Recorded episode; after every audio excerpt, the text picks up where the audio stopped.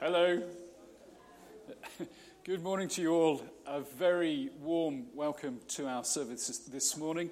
Uh, a warm welcome to those who are gathered here in the space, particularly to Magdala, Jill, uh, family, friends, supporters who have come uh, for this special service of baptism and reception into church membership.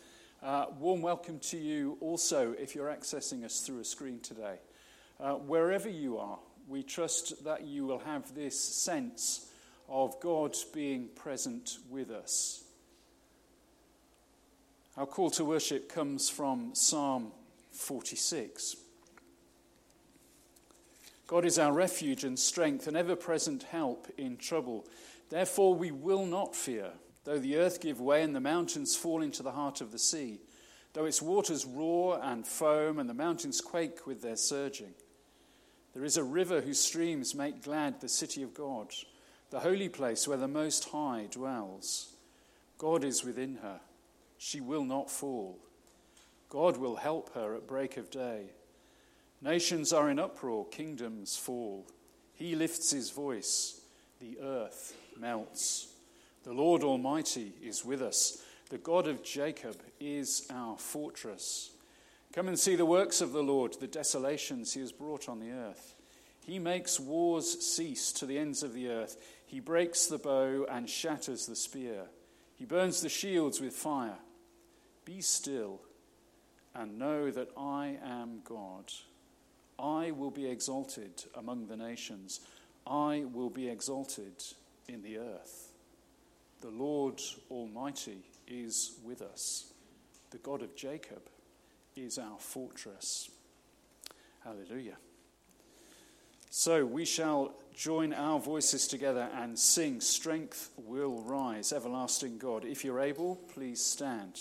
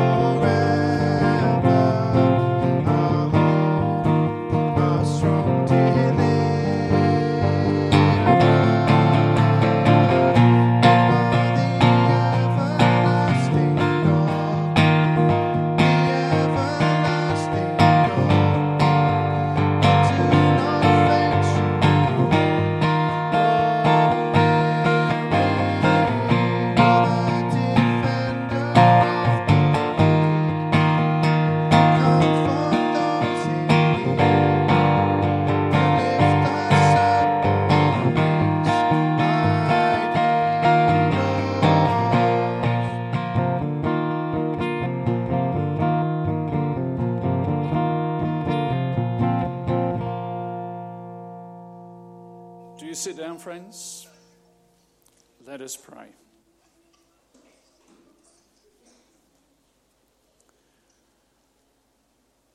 Be still and know that I am God. The Lord Almighty is with us. The God of Jacob is our fortress. We thank you so much, Father God, that you are a safe stronghold for us all. Uh, we come because you are worthy. You are worthy of all of our praise and adoration. You deserve our praise and our worship, our thanksgiving. There is no one like you. We've looked, some of us have looked for years, and we have not found anyone who is your equal. Many promise all sorts of different things. Some promise very wonderful things, but none of them are a patch on you. All of our horizons are open because you, Lord Jesus, were obedient to your Father's will. You went to the cross in our stead. You took the, punish, uh, the punishment that was rightfully ours, and we have re- reaped a reward which is way beyond our expectation just by saying yes to all that you are offering us forgiveness of our sins, a beginning again with you and with one another. Thank you, Father God, for sending your Son. Thank you, Lord Jesus, for being willing and being obedient to your Father's will. Thank you, Holy Spirit, for pointing us towards the cross and showing us that all we need is to be found there. Draw near and bless us as we seek to continue to walk with you in this day and beyond. We ask it all in your glorious name. Amen. Now, in a little while, uh, we're going to baptize Magdala. I'm saying we, I'm the only one that's going to get in the pool with her because uh, there ain't enough room to get all of you in. Uh, but we're doing it. Uh, we, it is the church that is doing this. Uh, it's the church that is doing the baptizing. She's going to come into membership uh, of the church at the communion table. And also, we're going to welcome Jill at the communion table too. Uh, but that's later. Just to say to you, uh, the water in the pool is ordinary tap water. It's not special. It has not been blessed. It has not come from a special source. It is just water. Uh, so, you know, there's nothing, in a sense, there's nothing magical about it. Uh, and going through the water isn't a magic thing. It is an act of obedience for all those that have come to that place of faith. Uh, we're going to hear in a minute or two from Magdala. She's going to give her testimony. She's going to tell the story of how she comes to be ready to be baptized today.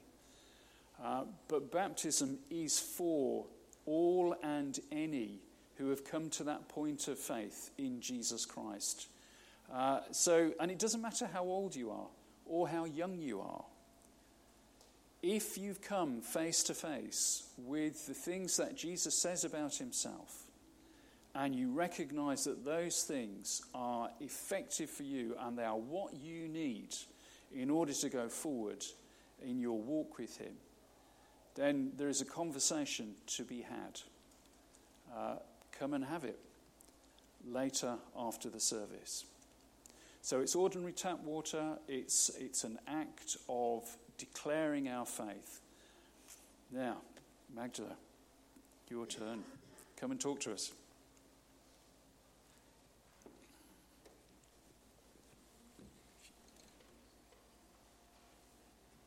As a result of living in a Christian household, I've always known that God is in my life. Growing up listening to Bible stories and participating in activities was always something that happened in my life. But once I turned 14, understanding the Bible stories I listened to as a child and interpreting memory verses taught in Sunday school became increasingly important to me. Through interpreting God's word and realizing what God has done for us and knowing that He's never going to leave or forget about us brought a sense of everlasting comfort to me. Then, once I turned 16, I truly realized that God's love is unconditional, and that felt extremely reassuring to me. So then I decided to accept God's love and guidance into my life. And after that, I said to myself, I wanted to get baptized, and here we are today.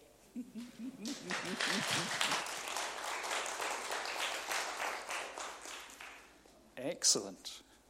Brevity as well. Thank you.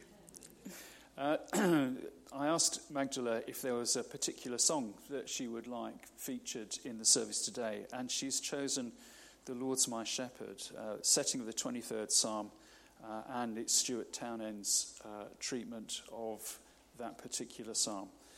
So we're all going to stand up uh, if we're able, and we're going to sing, and then Magdala and I, during the last, I think the last verse, we will get ourselves into the pool ready, okay? So if you're able, please stand as we sing together.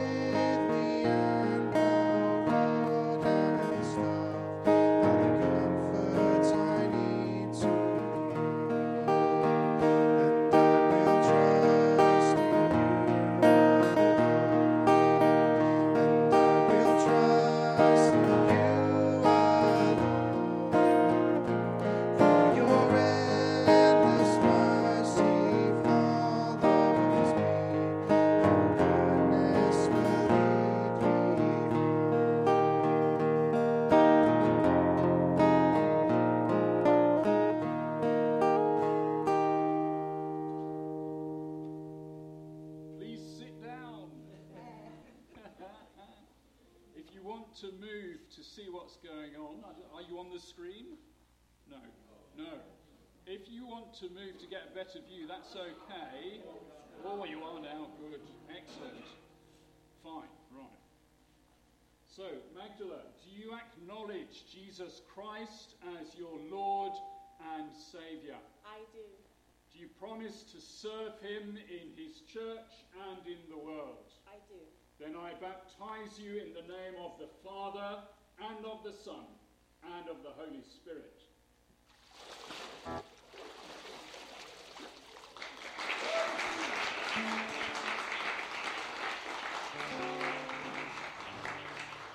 Father God, thank you for Magdala's witness. Thank you for her decision to follow you. Now, will you fill her with your Holy Spirit that she might be equipped and enabled to serve you in your church and in the world. We ask this in your glorious name. Amen.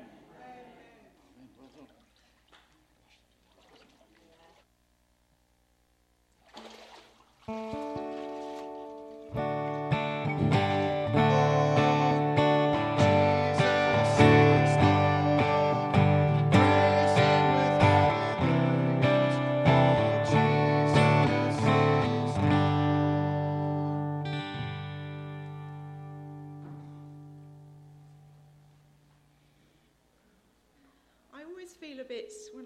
Here after these sorts of joyous occasions. You've got the short straw really now, haven't you? Because you've just got me back. Lovely. Wasn't that just great? Absolutely wonderful. So we're going to sing again, chaps, uh, before the throne of God above. And at the end of this, we'll take up the offering, Evelyn, if that's okay. Uh, lovely. Do stand if you're able. Our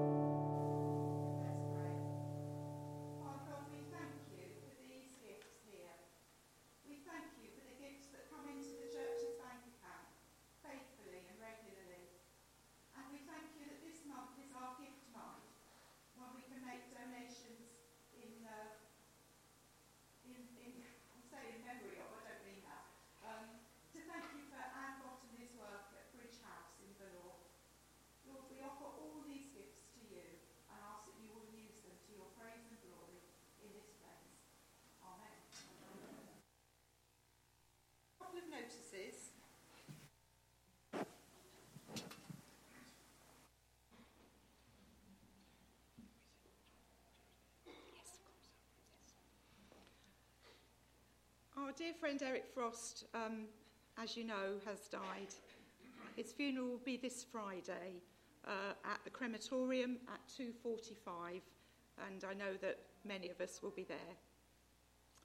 happier notes. Next Sunday is harvest, um, so please do bring your gifts for St Mark's Meals. St Mark's Meals do a great job of cooking for local children who may not otherwise have a hot meal that day. Um, so, if you can bring any of these tinned or dried goods uh, to help St Mark's Meals next Sunday, we will bring them to the front and they will form part of our harvest offering um, this Sunday. Uh, next Sunday is also the last day that we will have uh, Kevin, our minister, and his wife Angie with us before Kevin retires. Um, we are having a ploughman's tea at five o'clock. If you haven't signed up, today is the last day to sign up. The list is out on the notice board uh, in the coffee bar area. So please, um, if you'd like to join us for that, please do sign up. And lastly, it's a very important special person's birthday this week. Joel, are you here? Hello. Do you want to come up here and tell us how old you're going to be this week? If, if Mummy and Daddy will let me, I'll hold you up so the people on Zoom can see you. Is that all right, Mummy and Daddy? You up? So give the people on Zoom a big wave. Say hello. And, and when, are you, when are you going to have your birthday? What day is it? Tuesday. And how old are you going to be? Five. Five. Oh, can we sing happy birthday to you? Thank you. Right.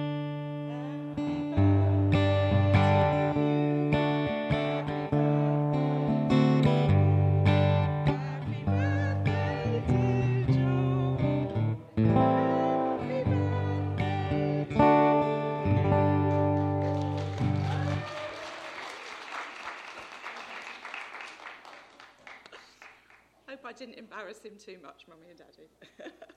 um, secondary school age children are going to stay in for the rest of the service. Primary school age children are going to go out. So, can we bless them as they go with our usual greeting? Uh, the Lord be with you. Oh, who's going out? Have a great time out in your sessions. And we're going to move into our time of uh, prayers of intercession. Let us pray. We thank you, dear Lord, for the joy we've witnessed this morning in Magdala's baptism. And we thank you for all who've brought her to this point in her faith, especially her mother, Nicole, and her life here with us at Spurgeon's, growing up through junior church and BBGA. And we ask that a deep sense of your spirit will now rest upon her, grow within her, and sustain her all the days of her life as she walks with you.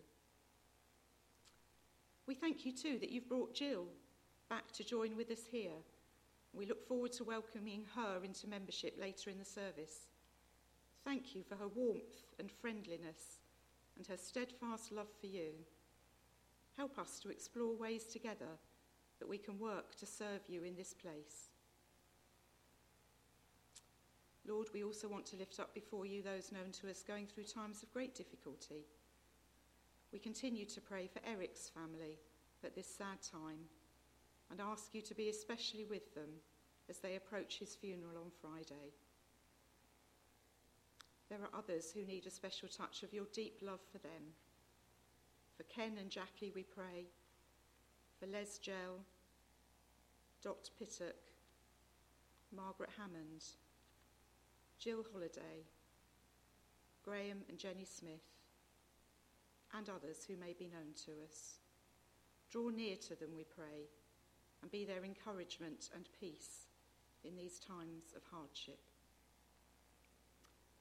Father, we pray particularly for the royal family as they face dealing with their grief in view of the world's gaze at Her Majesty Queen Elizabeth's funeral tomorrow.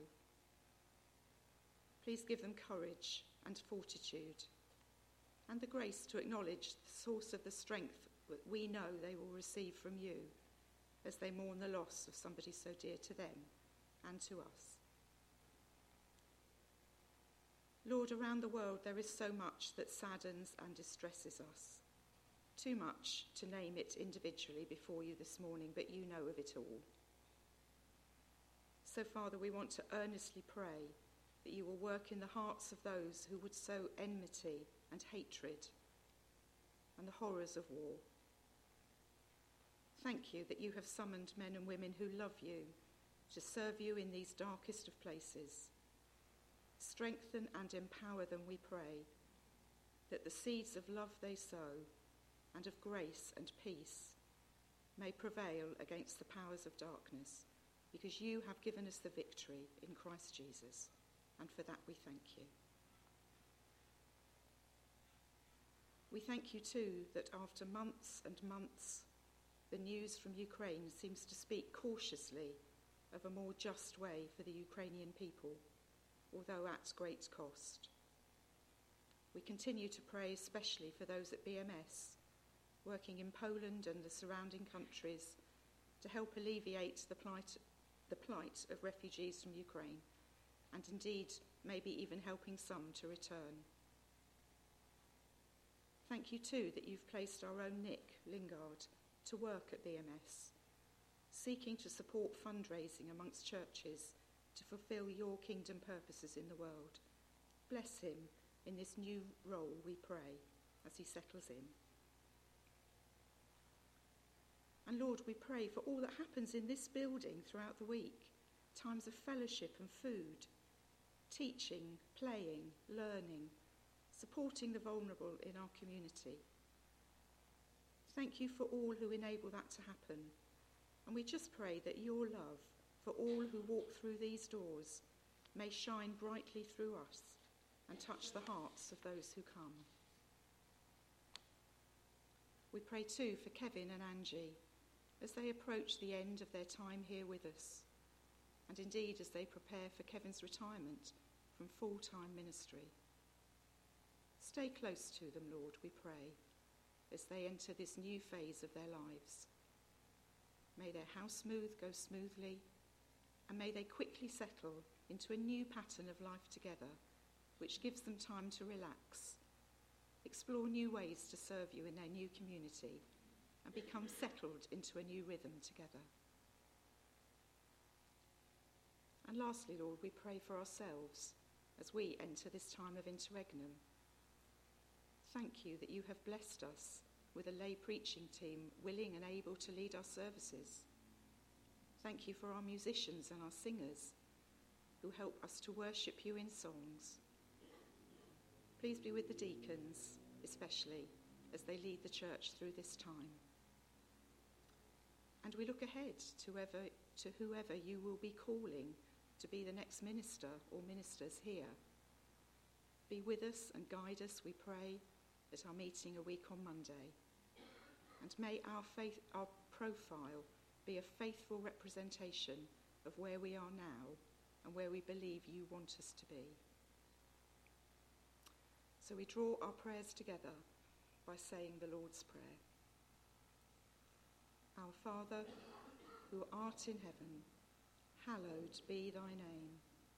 Thy kingdom come, thy will be done, on earth as it is in heaven. Give us this day our daily bread, and forgive us our trespasses, as we forgive those who trespass against us.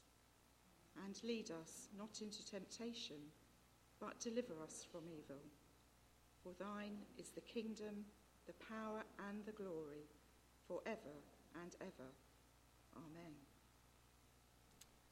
I'm going to invite Lucas to come and share our reading with us from Acts chapter 9.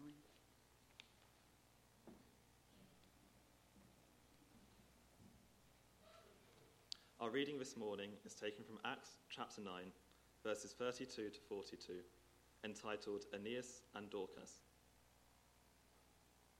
As Peter travelled about the country, he went to visit the Lord's people who lived in Lydda. There he found a man named Aeneas who was paralyzed and had been bedridden for eight years. Aeneas, Peter said to him, Jesus Christ heals you. Get up and roll up your mat. Immediately, Aeneas got up. All those who lived in Lydda and Sharon saw him and turned to the Lord. In Joppa, there was a disciple named Tabitha. In Greek, her name is Dorcas. She was always doing good and helping the poor. About that time she became ill and died, and her body was washed and placed in an upstairs room. Lydda was near Joppa, so when the disciples heard that Peter was in Lydda, they sent two men to him and urged him, Please come at once. Peter went with them, and when he arrived, he was taken upstairs to the room. All the widows stood round him, crying and showing him the robes and other clothing that Dorcas had made while she was still with them. Peter sent them all out of the room. Then he got down on his knees and prayed. Turning towards the dead woman, he said, Tabitha, get up. She opened her eyes, and seeing Peter, she sat up. He took her by the hand and helped her to her feet. Then he called for the believers, especially the widows, and presented her to them alive. This became known all over Joppa, and many people believed in the Lord. Amen.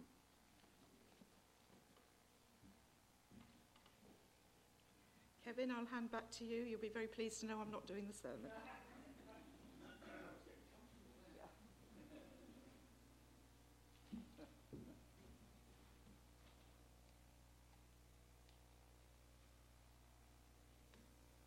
Was getting very comfortable in my seat over there. It was lovely. So, so um, very straightforward little piece today. Um, this part of the book of Acts actually introduces a new section uh, of the whole of the book. Um, it explains why Peter is in Joppa, so Simon, uh, at Simon the tanner's house, when Cornelius' servants are looking for him, and we'll hear about that uh, next week. Uh, it's a prelude to the Cornelius episode. It's an opening up of the gospel to the Gentile world coming very shortly. And interestingly, it is Peter that begins that phase of the book. Because, of course, we know it is Saul who will be Paul, who is called to be the apostle to the Gentiles. But what this is saying is there is an opening up of the gospel beyond the Jewish people now. It is pushing out beyond uh, that original covenant people and is being opened up to all who would want to draw near to God. Uh, and the two episodes that we've just heard read for us, uh, they're reminiscent of act, uh, activities uh, that we saw in the Gospels when Jesus was walking the earth. The healing of Aeneas, who is paralyzed. Uh, Jesus healed a paralyzed man brought to him by four friends and lowered down through the roof of a house. And Jesus looks at the man uh, and he says to him, Friend, your sins are forgiven. And there's a group of teachers of the law, Pharisees are there. Uh, and they are talking amongst themselves and they are thinking to themselves, Who is this? Uh, what is he doing? Only God can forgive sins. He's speaking blasphemy. In order that you may know that the Son of Man has authority on earth to forgive sins, I say to you, friend, take up your mat. Uh, sorry, get up, take up your mat, go home. And the paralyzed man does that. And here, in this particular passage, uh, Peter says, Jesus Christ heals you. Get up, tidy up your mat. Immediately, Aeneas got up. All those who lived in Lydda and Sharon saw him and turned to the Lord. And then, with the raising of Dorcas, this lovely, beautiful woman who is so practical in her service, so practical in her love uh, for the sisters and brothers, making clothing and all manner of other things uh, with the gift and skill and talent that God has given her. Uh, this woman is unwell. In fact, she has died. Please come at once, they say to Peter. Peter sends the widows out of the room, gets down on his knees and prays. Turning towards the dead woman, he says, Tabitha, get up. She opened her eyes and seeing Peter, she sat up. Well, we recall Jairus' daughter, don't we? uh, the leader of the synagogue, having lost his daughter, finding Jesus and begging him to come and pray with and for uh, his daughter, who at that stage he believed to be just very, very ill. Oh, don't trouble the teacher, master. I'm afraid she's dead. Do not be afraid, just believe, says Jesus. And they go to the girl's room, and all of those uh, women are uh, mourning her death, keeling and keening and wailing, keeling, keening and wailing, uh, and doing what you did in that culture. Jesus sends them all out of the room. Very reminiscent, these two episodes, of the very things that Jesus was doing when he was physically present and ministering on the earth.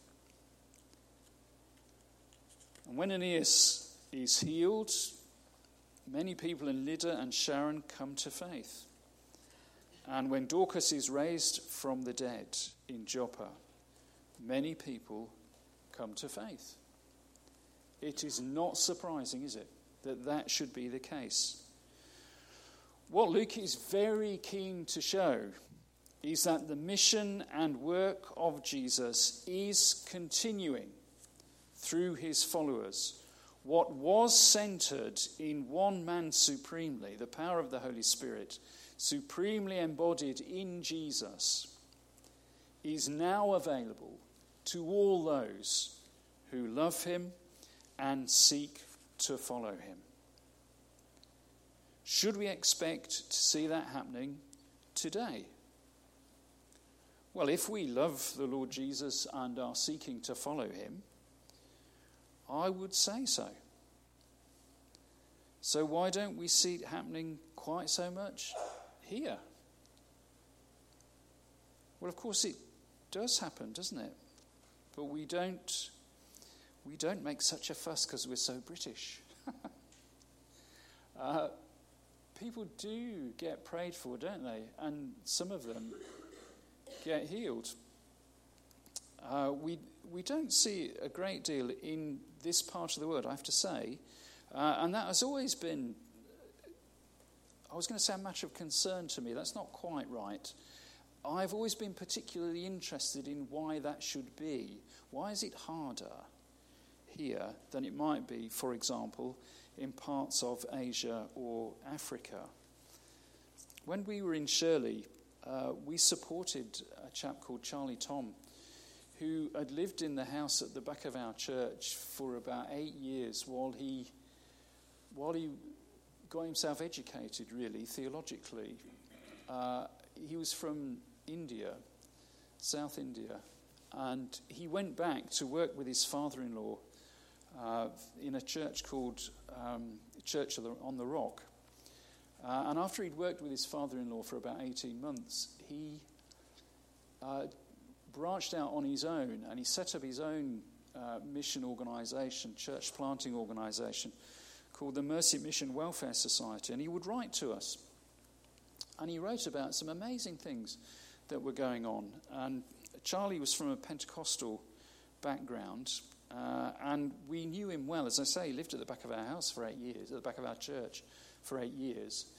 And uh, he would write these amazing letters, you know, several dozen people have come to know the Lord in the last few weeks. Uh, a number of people have been healed. Uh, we're starting to, church, uh, to, to plant churches in all sorts of tribal areas. Um, we just started to wonder was this really happening? So we just were talking within our church and we asked two men to go and visit Charlie to bring back, you know, a report really. Will you go and look at this work? And will you come back and tell us what's really going on? So we picked out a, a young man who was a nurse in Birmingham Children's Hospital because there was a lot of stuff going on in terms of clinics and so forth. Uh, and we picked out a man who was very high up in one of the major high street banks. Just go and have a look and see what's happening, and then come back and report. So they went away, they spent a fortnight with Charlie, and they came back. Uh, and I saw them in my office, and I said, Right, boys, tell me. And they said, I'm afraid he's not been telling us the truth. And I thought, oh no. It's much bigger and better than he has said. He wouldn't tell us in writing because he knew we wouldn't believe it. And he was doing amazing work. And it wasn't dozens of people that were coming to know the Lord, it was hundreds. He was planting churches all over the shop. People were getting healed. They, they were getting healed quite miraculously, and they were also getting healed because they were setting up clinics, uh, medical clinics, to deal with very ordinary things in this country, but that were life changing out in India. Uh, and these two guys said to me, he's got a number of street children living in the house with him and Liz, his wife, and the two girls. And they want to build a hostel for homeless children. Uh, he thinks it's going to cost, well, he thinks it's going to cost about £30,000 to build two, one for boys and one for girls. We think we should, you know, try and raise some money towards that. Good plan. Um, Charlie's coming over in three months' time to visit. Uh, it'd be nice if we could give him a check. So we went to the church meeting and said, He's doing far more than we could ever even hope or imagine. This is what he wants to do. The challenge is for us to raise some money. And the church rose to the challenge magnificently. They didn't just raise some money, they raised all of the money. It was remarkable. So when he came over, you know, we had him up the front. Charlie gives a bit of a, a brief on what's going on. Wow, that's remarkable, fabulous. By the way, here's a check for £30,000, friend. Oh, Pastor, thank you. When the buildings are built, you will come out and open them, won't you? Hooray! So I went and I saw it. And I went and I preached just about every evening somewhere in a wild tribal area on the edge of the Bay of Bengal. And lots of people came forward for prayers. You know, we'd, I would speak for about 15, 20 minutes, which Charlie thought was really paltry, you know, and he would preach for about another half an hour. Uh, so they'd had their money's worth, as it were. And then we would just say, if anybody wants to be prayed for, just come to the front. And it was like tidal wave. Everybody just got up. And, and you were there for ages, just praying. I'm praying in English. They don't speak English. I've been preaching through an interpreter. I have no idea what's going on. They don't know what's going on. I'm just saying, please, God, bless these people. Whatever they need, will you please deal with it? Amen. And God is doing stuff. Why doesn't that happen here? Well, it does happen here.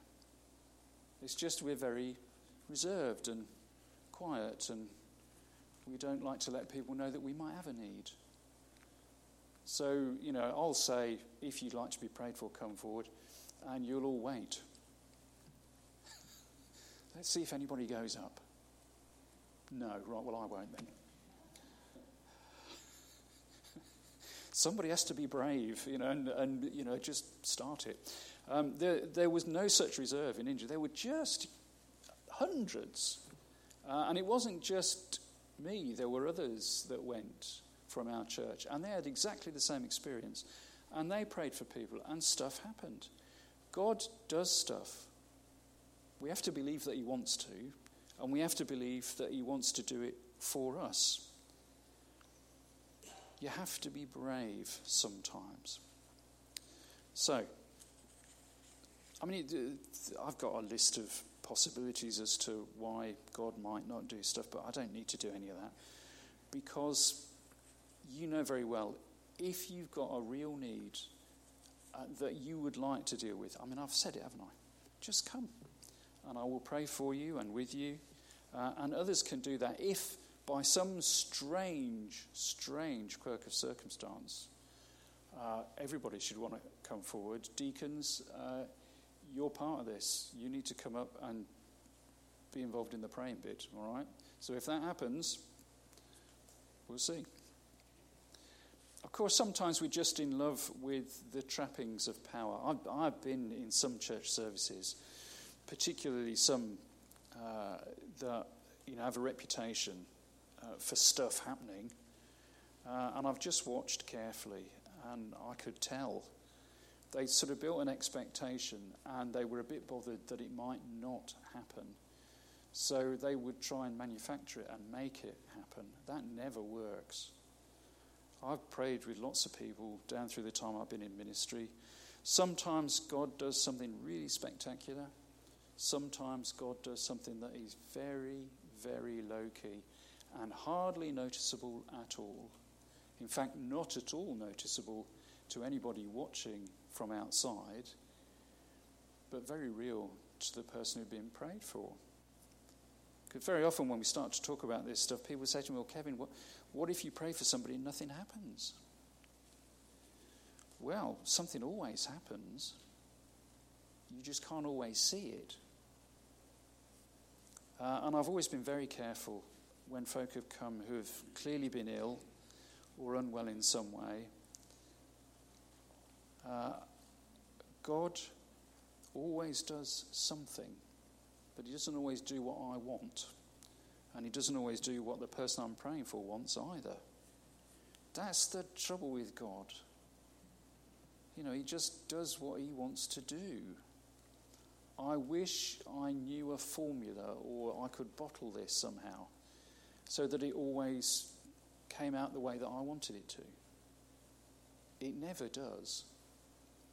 I pray for people, I pray with people something happens. I can't say what it's going to be, but something usually happens.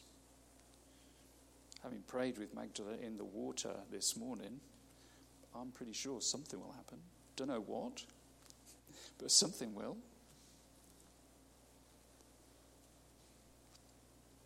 God always does something.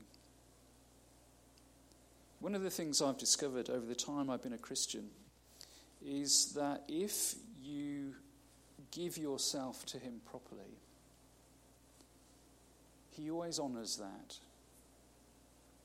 It's not always easy to be in the hands of the living God. You know, the trappings of power.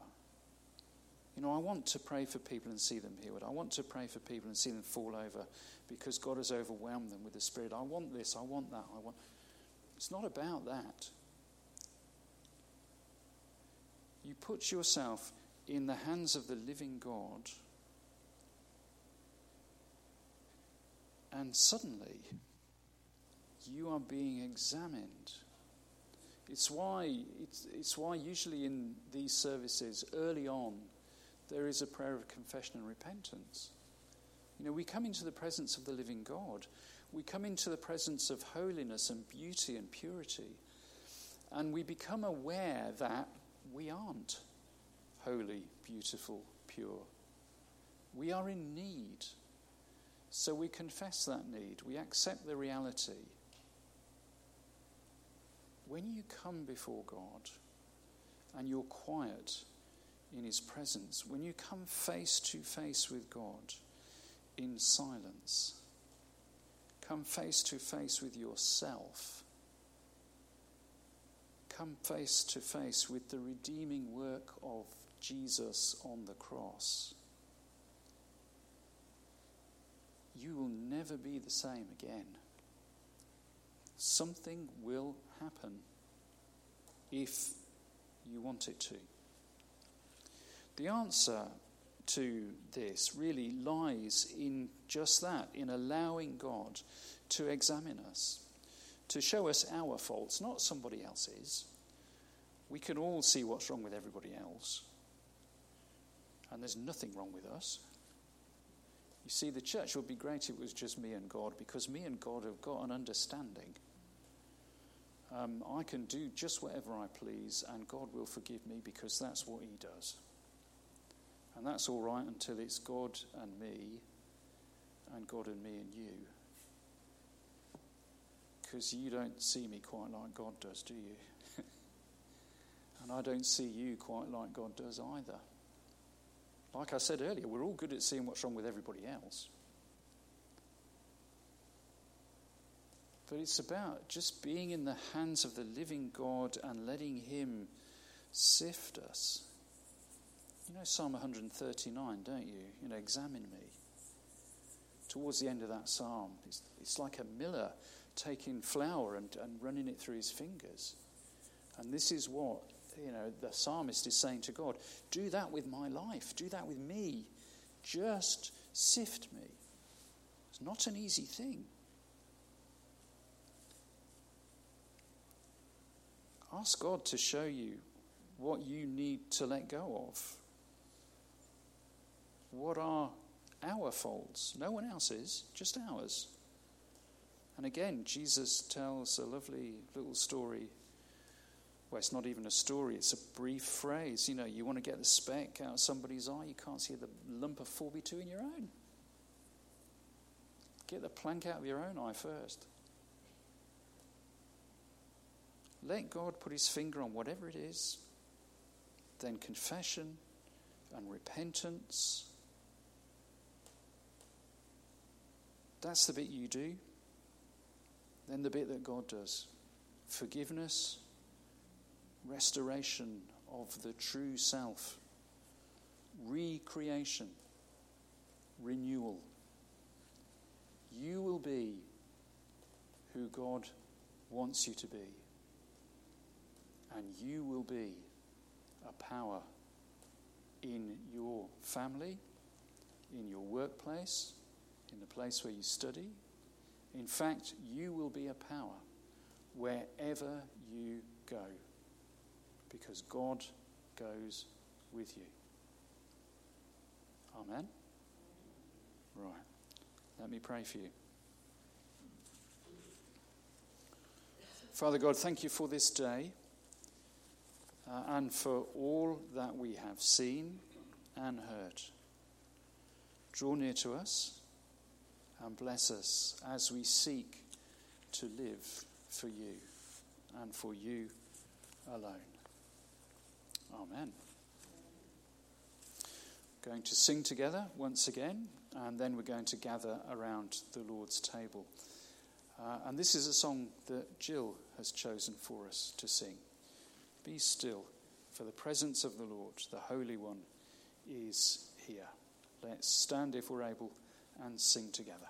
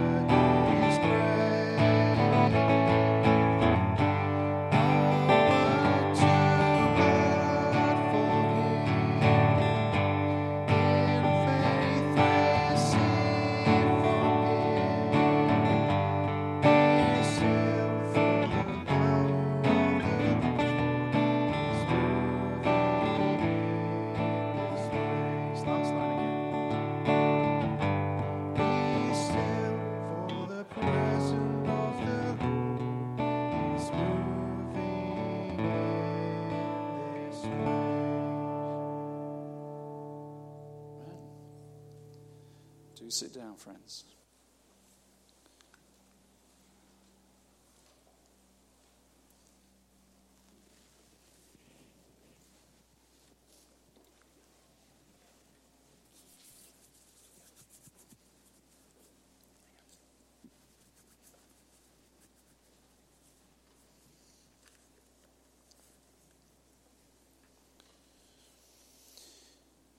If you truly and earnestly repent of your sins and are in love and charity with your neighbours, and are resolved to lead a new life, following the commandments of God, and walking henceforth in His holy ways, then draw near with faith and take this sacrament to your comfort and growth in grace.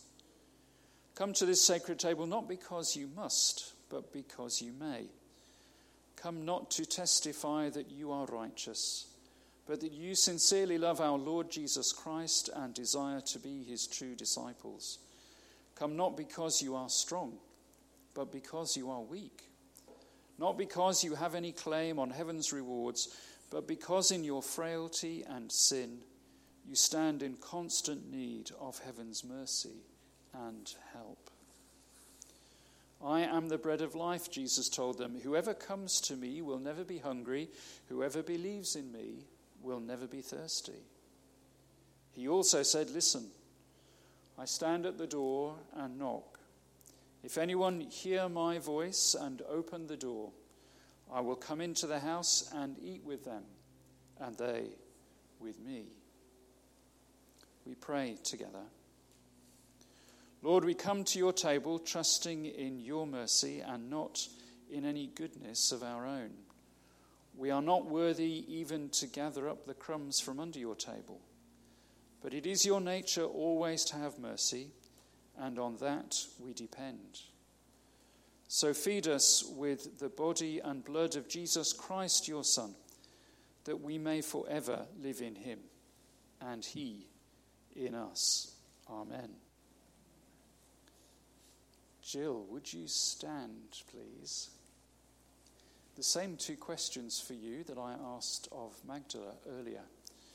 Do you acknowledge Jesus Christ as your Lord and Saviour? I do. do you promise to serve him in his church and in the world? Excellent. On profession of your faith, I welcome you into membership of the church in the name of this church and of the Father, the Son, and the Holy Spirit. Amen. And that's for you. Magdala, would you stand up? On profession of your faith through the waters of baptism, I welcome you into membership of this church in the name of the church and in the name of the Father, the Son, and the Holy Spirit. Amen. Well done. Do sit down, friends.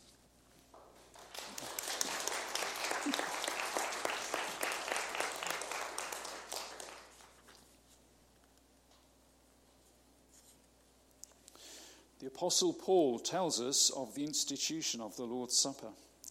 For the tradition which I handed on to you came to me from the Lord Himself, that on the night of His arrest, the Lord Jesus took bread, and after giving thanks to God, He broke it and said, This is my body, which is for you. Do this in memory of me. In the same way, He took the cup after supper and said, This cup is the new covenant sealed by my blood. Whenever you drink it, do this in memory of me. For every time you eat this bread and drink the cup, you proclaim the death of the Lord until he comes. We read that Jesus offered a prayer of thanksgiving for bread and for wine, and we shall do the same. Let us pray.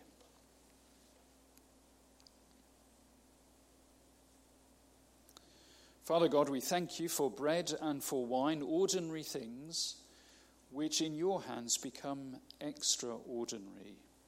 They point us to the cost of our salvation, and we are truly thankful for all that has been done for us. We are particularly grateful that there is something physical for us to touch, to see, to taste. As we eat and drink, may we do so with thankful hearts. Amen. After he'd given thanks, the Lord took the bread and he broke it, saying, This is my body, which is for you. Whenever you do this, remember me.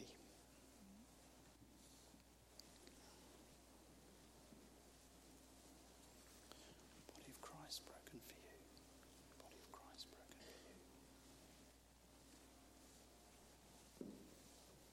We eat the bread as we receive it.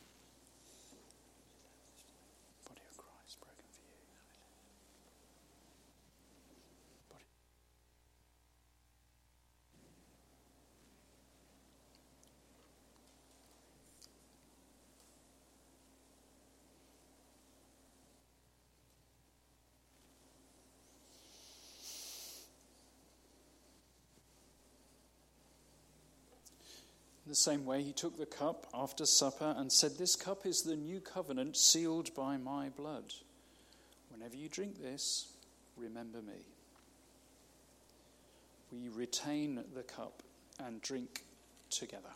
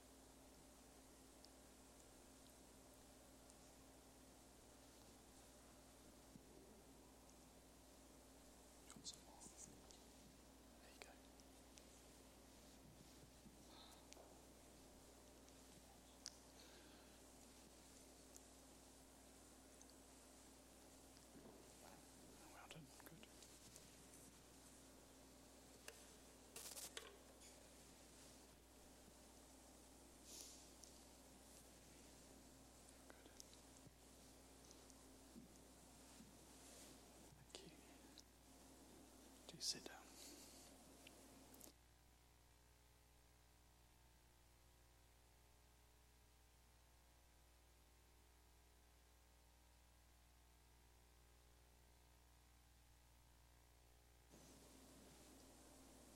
It is the blood of Christ that cleanses us from all sin.